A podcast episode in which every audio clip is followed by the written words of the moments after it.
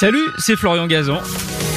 Tout l'été sur RTL, dans l'émission Ça va faire des histoires, on vous raconte des anecdotes incroyables, farfelues et parfois absurdes, tout ça dans la bonne humeur, et racontées par les meilleurs. D'ailleurs, je leur laisse le micro.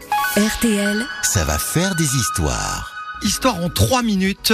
Louis, à vous de jouer. Vais, je vais parler de mes collègues de 1940 hein, qui euh, n'avaient pas du tout les mêmes moyens que moi pour euh, faire des prévisions météo. On était au balbutiement hein, pendant les années 40. On n'avait pas d'ordinateur.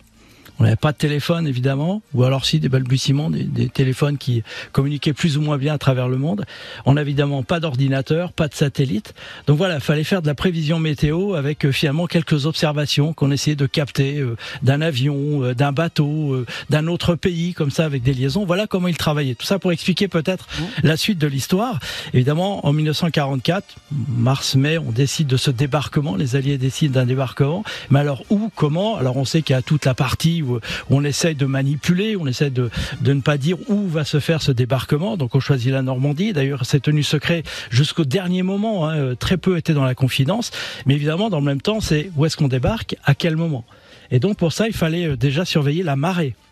On a oublié, mais il y a des marées très importantes, surtout en Normandie. Hein. Vous savez que du côté du Mont-Saint-Michel, on a les plus grosses marées d'Europe, 14 mètres de marnage, hein, de différence entre marée basse et marée haute. C'était aussi le cas euh, du côté de la Normandie. Donc quand la Normandie a été choisie, il a fallu trouver un moment où la marée ne soit pas trop importante. Et donc il y avait finalement des créneaux qui s'ouvraient tous les 15 jours, 3 semaines.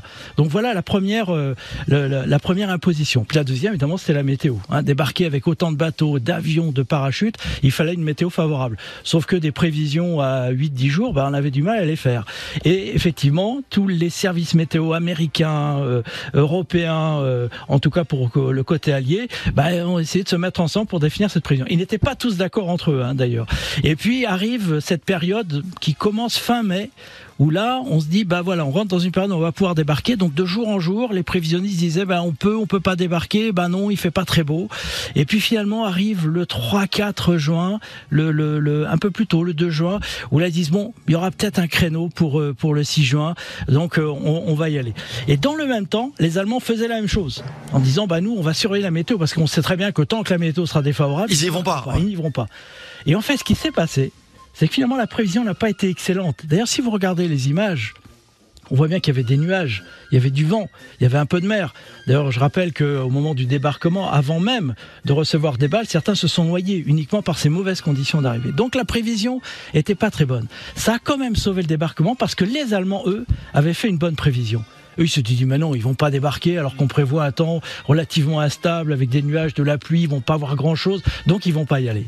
Ce qui veut dire que d'une erreur des Alliés et d'une bonne prévision des Allemands, ben finalement, il y a eu des critères plutôt favorables pour que le débarquement. Bien sûr, il y a eu d'autres paramètres, mais celui-là a été en faveur venant d'une erreur, d'une erreur de prévision. C'est Voilà. génial ce que vous racontez parce c'est qu'on a tous vu les images du débarquement et c'est vrai, il fait Ouais, absolument dégueulasse ce Ben, jour-là. Il fait pas très beau. Ah, il fait vraiment, Il fait Vraiment, voilà, C'est exactement. génial. Donc, Bonne prévision des Allemands, donc. Et mauvaise de, de nos alliés. Louis Baudin débarque dans Ça va faire Ah. des histoires et vous le constatez, il est lourdement armé. Merci d'avoir écouté cette histoire. Retrouvez tous les épisodes sur l'application RTL et sur toutes les plateformes partenaires. N'hésitez pas à nous mettre plein d'étoiles et à vous abonner. À très vite. RTL. Ça va faire des histoires.